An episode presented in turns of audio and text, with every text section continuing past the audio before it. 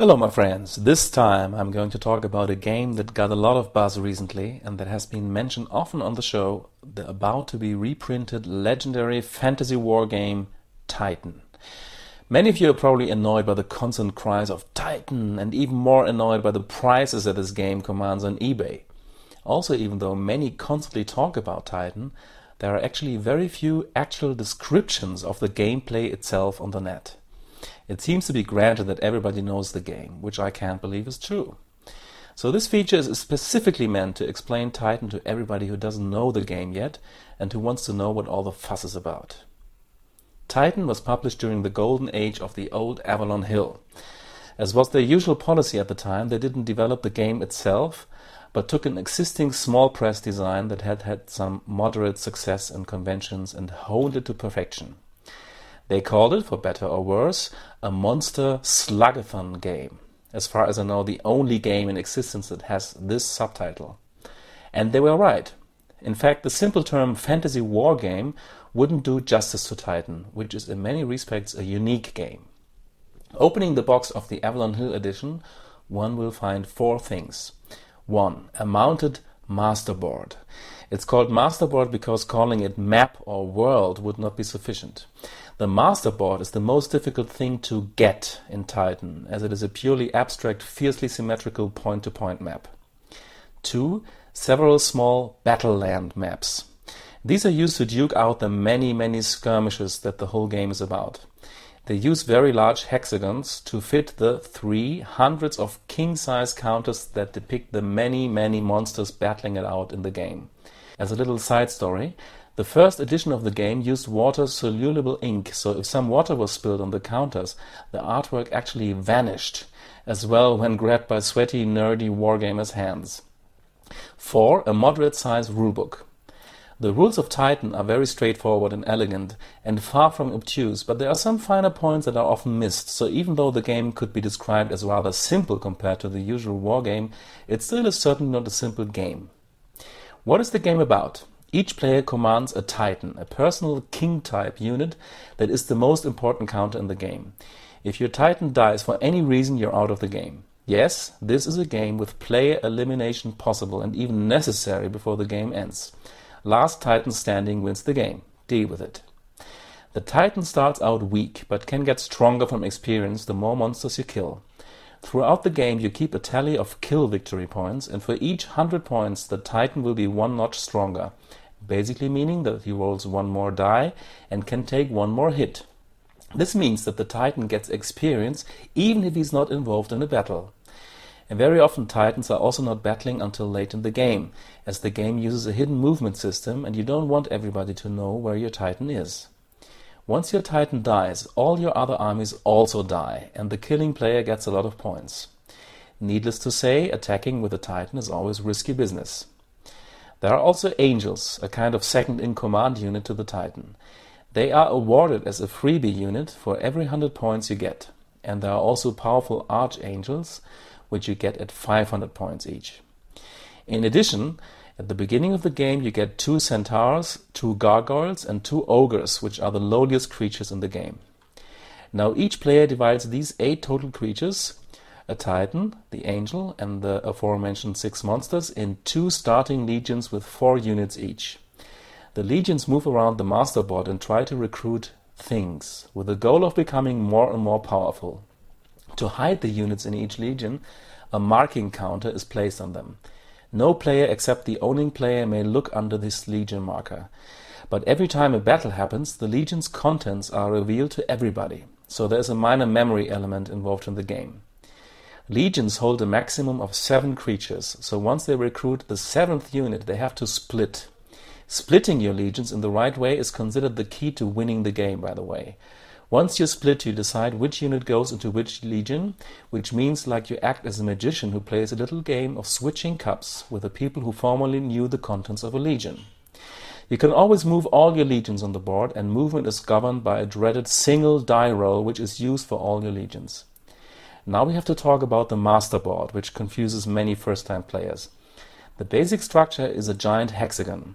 There are six tower regions, which are the start regions and also powerful defensive regions.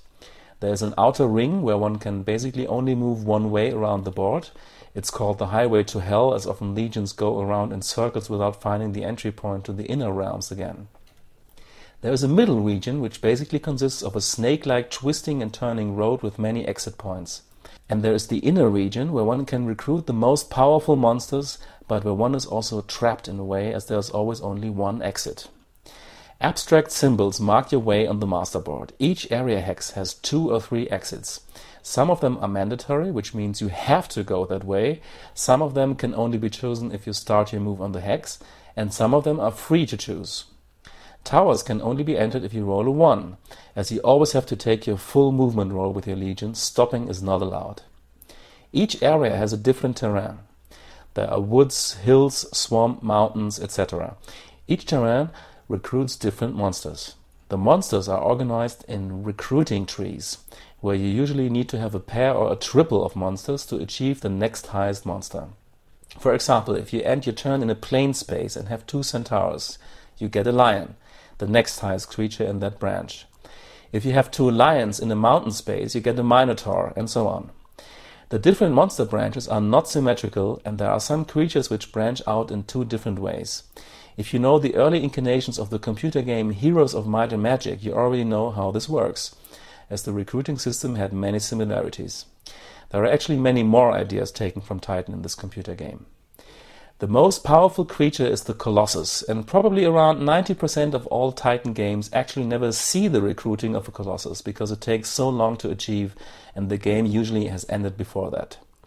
Each of the terrains on the master board also corresponds with a battle map. When you enter the space with an opponent's legion, you have to stop and attack, which is when the battle lands enter the game. These are like enlarged versions of the terrain hexes, but with relatively few hexes in total. The defender enters on one side and the attacker from the other. The battle lands also include various kinds of terrains that influence the battles in interesting ways. There are volcanoes, ridges, swamps, etc. The battles are fought over a maximum of seven rounds and are the most fun aspect in the game. But they also can be the most frustrating aspect, as basically a combat between two players means the other players just watch and cheer. The combat system is extremely simple but also extremely fun. Basically, each monster has only two stats, a skill and a power. The skill denotes the to hit roll, the power denotes the number of dice you roll and the number of hits you can take. First, you move all your monsters. Remember, there can only be seven on each side in each battle. Then, you roll buckets of dice for hits of adjacent monsters or for range strikes. Defending monsters roll two simultaneously. If a skill 3 monster fights a skill 3 monster, a 4 or more on a die equals a hit. If a skill 3 monster fights against a skill 4 monster, it is one worse in skill, so it needs one number higher to hit, a 5 or 6. Skills go only from 2 to 4, but terrain also plays a role in defense and attack. A 6 always hits regardless of the skill difference. Hits are put on the monsters using little chits. A monster is fully active until it dies, which means that very often it makes a big difference if a monster dies at the end of a round or not, because even with one hit point left, it still can roll its full damage contingent when attacked next round. Much has been said about this combat system. I have to say that it is extremely satisfying to roll 18 dice for a serpent or 10 dice for a colossus. This sounds very luck based, but funnily enough, it isn't. First of all, as Mark McLaughlin correctly noted, the rolling of loads of dice always approaches an average at some point. And also, the little tactical battles can be calculated to a certain extent. An experienced Titan player will either know immediately that a battle can't be won and concede, thereby saving time, or he will play the battle in the most efficient way, which demands a lot of experience. Even though the rules are deceivingly simple, even the most hardened Titan player will constantly encounter a new situation that will surprise and challenge him. It is in short one of the best simple battle systems ever invented. A tactical battle usually takes 5 minutes if both players know what they're doing, but there can be several battles per turn. Which brings us to the aforementioned aspect of player elimination. Titan is a game for 2 to 6 players. Last Titan standing wins, which means that in a 6 player game, one player after the other will be eliminated, which can take quite a while. Also, the game can have wildly different playing times. A two player game can be over in half an hour if the opponent's Titan dies quickly, but it also easily can go on for 12 hours while each player amasses huge stacks of legions.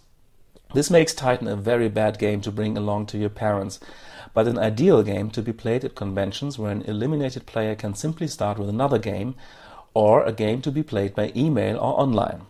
The constant showdown battles can be exciting, and the last turns of the game can get very exciting, especially if two Titan legions clash and the battle will be decisive. There are currently two free ways to play Titan with full rules on the internet.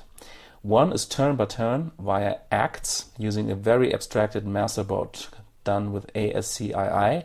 The more elegant version is Colossus, the complete Java based computer version, which faithfully recreates the wonderful graphics of the game, but which can only be played live online or against a pretty top notch AI alone on your computer. I'm sure that Jason and Scott can provide the necessary links in their show notes. A last word about the graphics. Titan is clearly a child of the 70s, so there are no fancy computer graphics or such.